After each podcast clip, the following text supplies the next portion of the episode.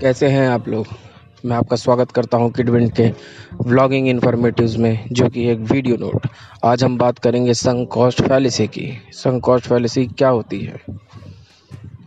ये वो फैलिसी होती है जिसमें दिमाग को ये लगता है कि किसी चीज़ में अगर अगर हमने बहुत ज़्यादा इन्वेस्ट कर दिया है तो हमें और इन्वेस्ट करते रहना चाहिए, शायद आगे कोई अच्छी रिज़ल्ट मिल जाए।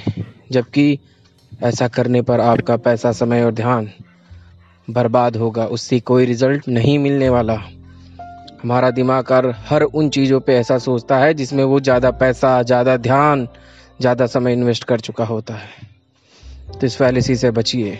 अगर किसी काम को करते हुए आपको रिज़ल्ट नहीं मिल रहा है और वो काम आप बहुत लंबे समय तक कर रहे हैं और फिर भी रिज़ल्ट सही नहीं आ रहा है, उस काम को तुरंत बंद कर दीजिए। क्योंकि आपका दिमाग कहेगा, नहीं गेम में बने रहो। थोड़ा और इन्वेस्ट करो, शायद फ़ायदा मिल जाए। तो समझ लीजिए, दिमाग आपको संग कॉस्ट फैलसी के चक्कर में फंसा रहा है और आपका अंत में नुकसान ही होगा। तो संग कॉस्ट फैलिसी से बचिए। काम करते रहिए, लगे रहिए काम में, लेकिन बहुत लंबे समय तक अगर रिज़ल्ट ना आए तो इन्वेस्ट करना बंद कर दीजिए, क्योंकि आगे भी रिज़ल्ट नहीं आएगा। अपने दिमाग के बिल्कुल मत सुनिए। ये कॉमन एरर है।